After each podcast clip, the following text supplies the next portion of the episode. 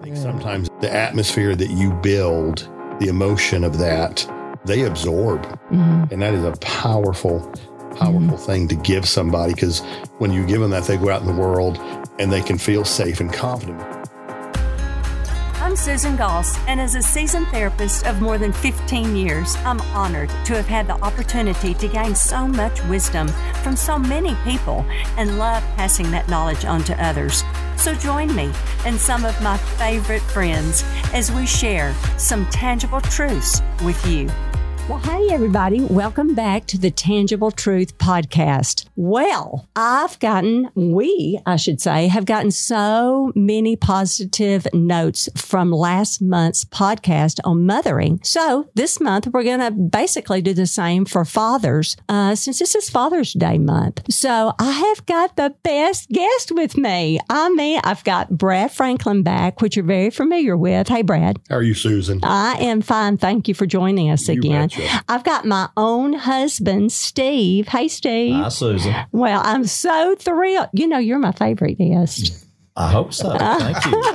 oh, and then I have a very special guest who I absolutely love. But not your favorite. well, you may be after this podcast. Uh-oh. How about that? Is that fair? The pressure's on. I know. It's Hunter House. How are you doing, Hunter? Doing great. I'm be so thrilled that you are joining this podcast. And Hunter is a very special man, and he is the community pastor at Bentonville Fellowship. And we are so thrilled to have him. He's a father of three. He says perfect boys. I am going to uh, see about that, and we'll see because you know we all are anxious to hear. He said he said it jokingly, but we'll hear about that. And so we are thrilled to have you, Hunter. So thank you for joining. So we're going to start today actually with Hunter because I wanted him to talk about really being a father of littles, what that looks like in his life. And I told him this is always very organic, but he's written down some notes he said, and we're going to start there. The others will join in because they've already raised littles if they feel like they need to, because you know how this goes with the flow. We got three fathers here. So, Hunter, I'm going to ask you to start in and tell us first the ages and Yeah. names of your boys. Yeah. And So I have three boys. Uh, Hank is eight, Duke is six, and Bill is three. So I joke that you know my wife's half Filipino, so it's our Filipino country band that she did not know she was going to get. So Hank, Duke, and Bill are the three of them, and it's funny talking about raising littles because I can talk about the things that we do and what I think is working, but we're in the thick of it. So who Yeah. knows? You know, time will tell. But uh, one of the things I would say is that being a father has been one of the greatest gifts that I've ever received uh, from the Lord. Not only because of what it's shown me and who He is, but what it's taught me about who I am and the way that He loves me and how He's designed me. And uh, I don't know if I'm the only one who feels this, but every day it feels like I'm just flying blind by the seat of my pants and don't really know what I'm doing, even though I'm educated and I have men who've mentored me. Like when you get in the thick of it, you're just kind of making decisions and hoping that things are working out. And the thing that I remind myself though is that as a follower of Jesus, I have the Holy Spirit. And so as I listen to his promptings, uh, hopefully that's it's him that I'm hearing and that he's pushing me towards uh, raising these boys. But as I thought about this time, one of the things that that Alex, my wife, and I really focus on with our boys is grace. Um, I don't know how much that gets talked about in other households, but it's one thing we talk about so much is that we want our boys to have a really, really healthy understanding of grace because we think that shapes so much of their view of God, which is going to shape so much of their view of how they live. And a lot of times, I think people think that grace kind of cheapens uh, the standard in a mm-hmm. home mm-hmm. because it gives them outs and that kind of thing. You don't hold your word. But I think because grace is tied to the character of God, it raises the standard. Mm-hmm. And we want our boys to experience it very tangibly. So there have been times where they've been the worst ever. I'm talking, you know, just completely going nuts, fighting, fist fighting, uh, saying angry things, all the stuff. And at the end of it, we take them to get ice cream. And it makes no sense. Um, and we explain that. Here's why we're doing this because I want you to experience the grace that your parents can show you because of the grace that God has given us. again, we're in the thick of it. Who knows what that's cultivating in them? I hope it's great things. Um, but it's such a joy to kind of learn these things alongside my wife. Oh yeah. And I love Hunter that you teach them those things in the moment that you mm. tell them this this is grace. Kind of mm-hmm. they're learning the definition of grace. Many people don't understand what grace is. Mm-hmm. Many adults that's what mm-hmm. i'm saying. Many adults after they've grown up don't understand what grace is. Yeah. so that's wonderful. Yeah, that's and- beautiful. And the the beautiful thing is, is like the reason that I care about it so much is because I've experienced the depths of brokenness as a human Mhm. and as a son of God, and watching the grace that He's bestowed. It's like, why would I not want to provide that for my kids and help give them a glimpse of who God is? Because I feel like in many ways, Alex and I are the stewards of God's grace to our children. Like, Mhm.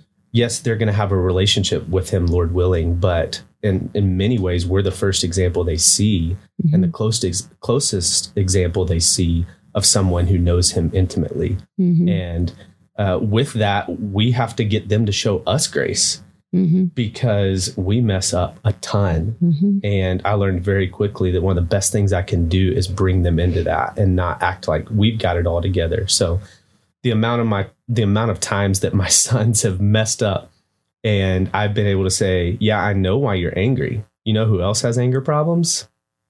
Your dad." And it changes the whole dynamic of the conversation when they realize that like problems are okay. It's how you work through them and it's it's the way that we respond to them. And so Mhm. I would like to think that my kids are perfect, like we joked about. Uh, they are not because their dad is not. right And I do think I have this expectation that they will be great at all the things I was great at and all the things that I wasn't. And that's really terrible expectations to put on them. So I've had to learn to pull those back and let my kids be themselves Mhm. because they're very similar to me, Mhm. but they're also very different from me. hmm And they're also eight, six, yeah. and what was the last one? Three. And three. Yeah, they're also three year old. yes, And yeah, they're all they're all different from each other. Yes. Oh my goodness. that's so key. That they're that's Yeah. key. And that's, I mean, that's where I look to men like y'all and women like you, Susan, because like that's still what we're trying to figure out is how do we parent them differently? And we're trying to do it all at the same time, and we only get one shot. hmm And so you feel this pressure as a parent, but that's where we have to learn to show ourselves grace and community has been so key. We are raising our kids amongst other parents hmm and don't want to be isolated um, off in our own little world. We want to spend quality time with our kids, but Mhm. we need other people who are in the thick of it um, to learn from, to encourage, to sharpen. Mhm. Um, and we have that in some of our neighbors who've become really close friends. They have three girls, we have three boys.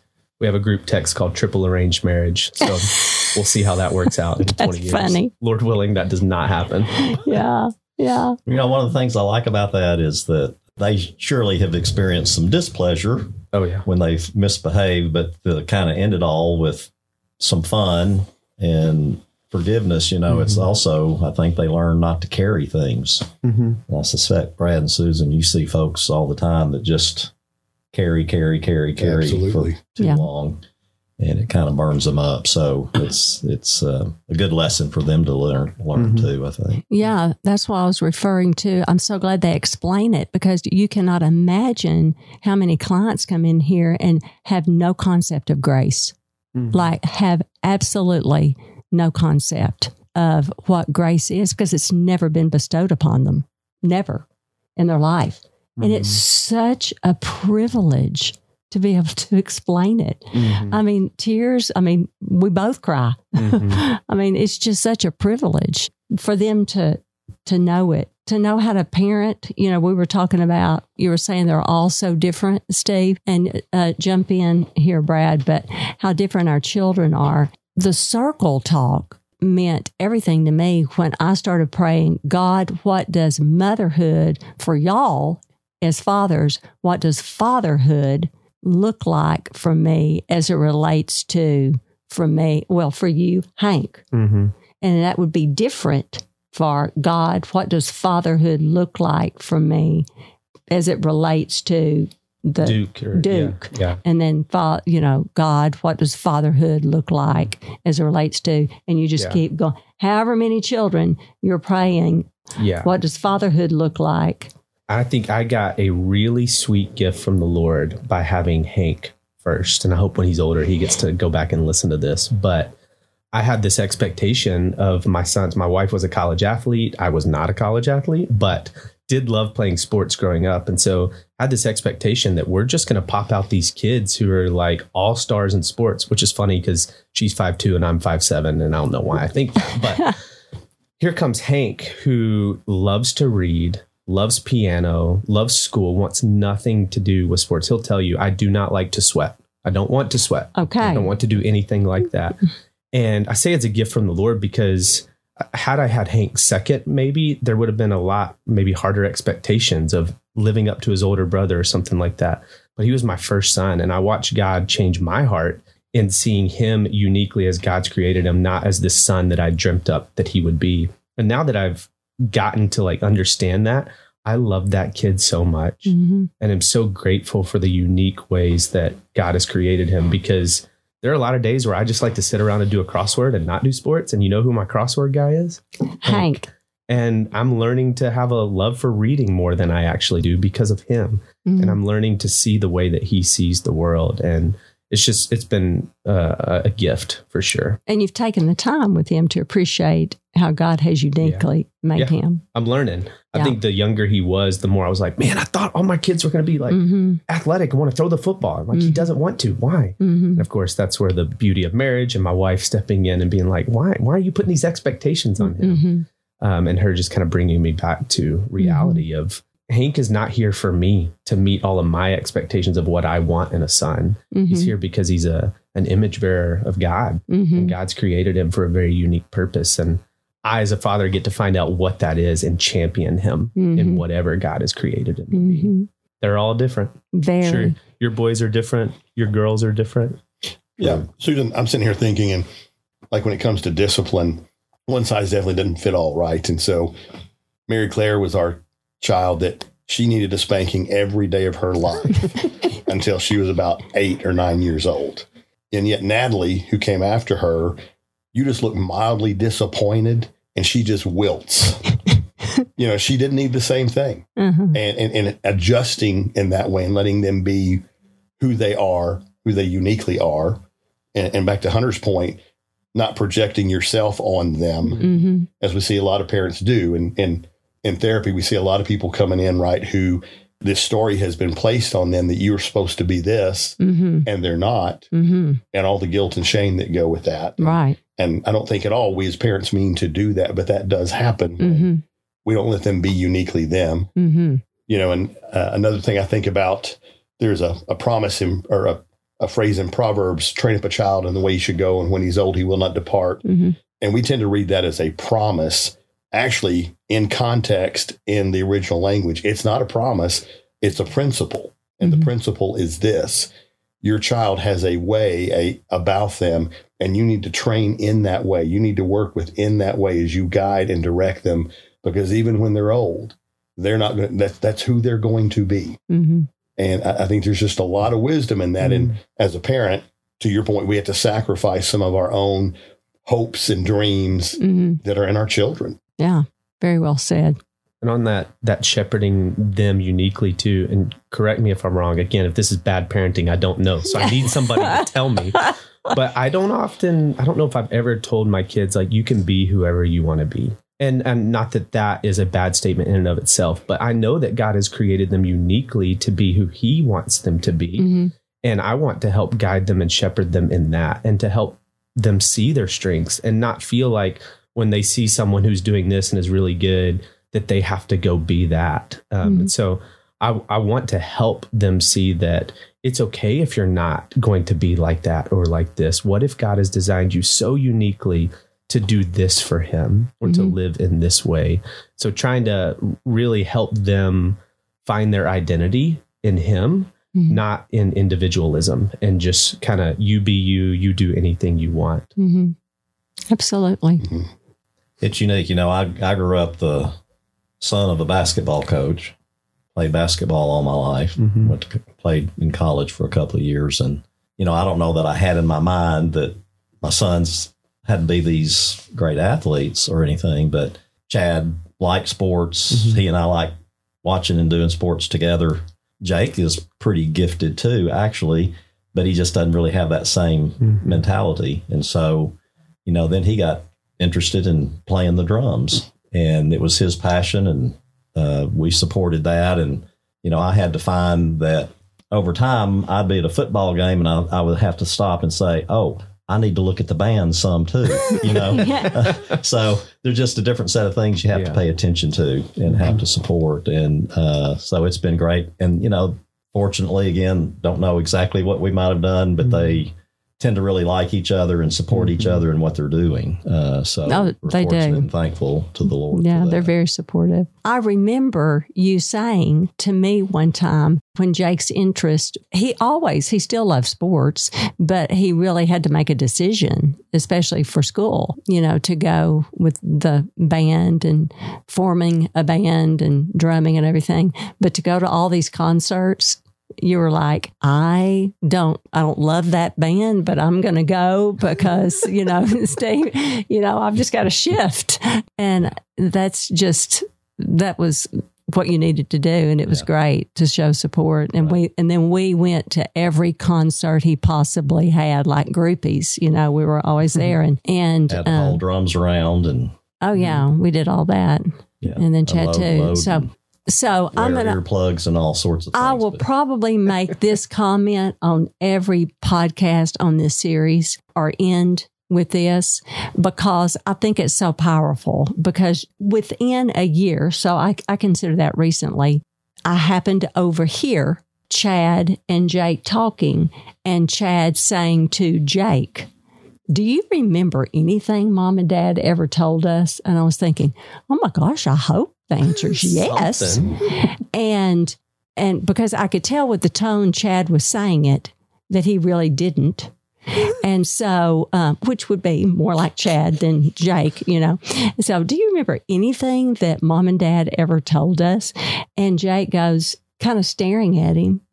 He goes, Well, kind of like that. Well, I don't guess so. He said, It's more how they lived.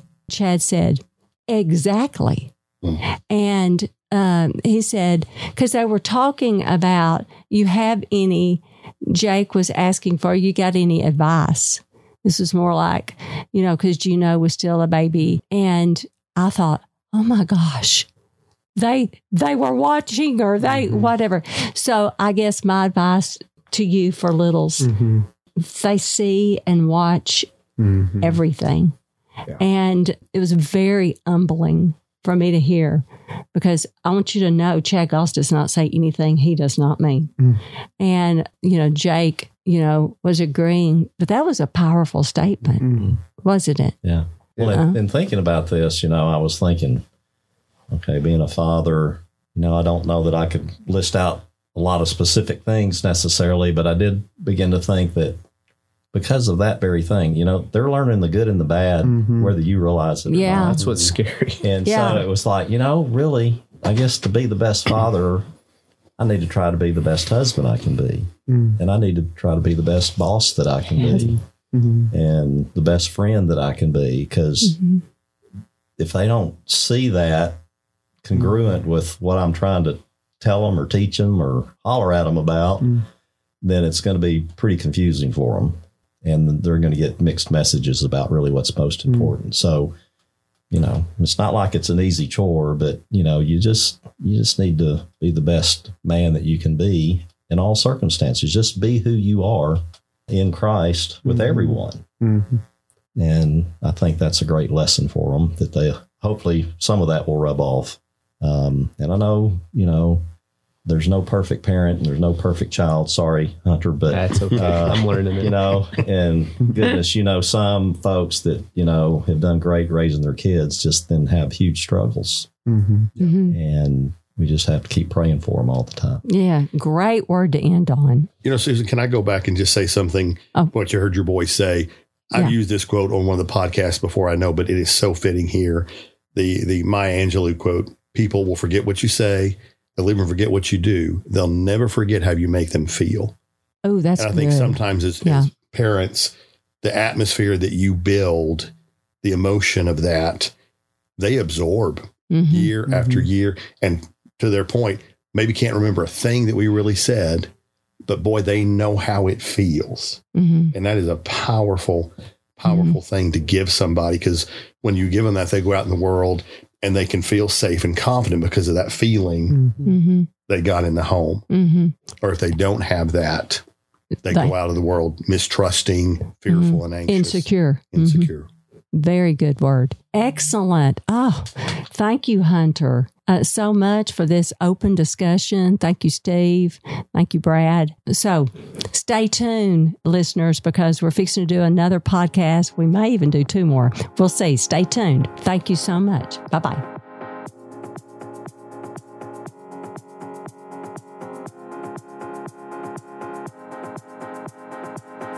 Thanks for listening to the Tangible Truth Podcast, part of the KLRC Podcast Network.